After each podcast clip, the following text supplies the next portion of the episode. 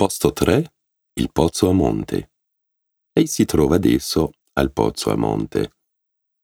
È il più anziano luogo di captazione e di risalimento delle acque salate dei sottosuoli. Ci si vede ancora funzionare la ruota idraulica impiantata nel 1750 e il sistema di bilanciere che la univa ad una pompa a stantuffo nell'Ottocento.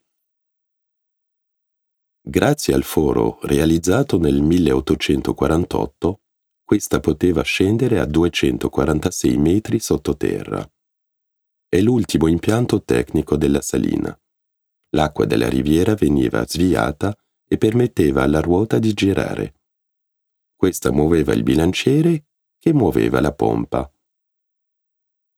Oggi la salamoia pompata viene immagazzinata in una grande citerna che si trova sotto l'attuale museo.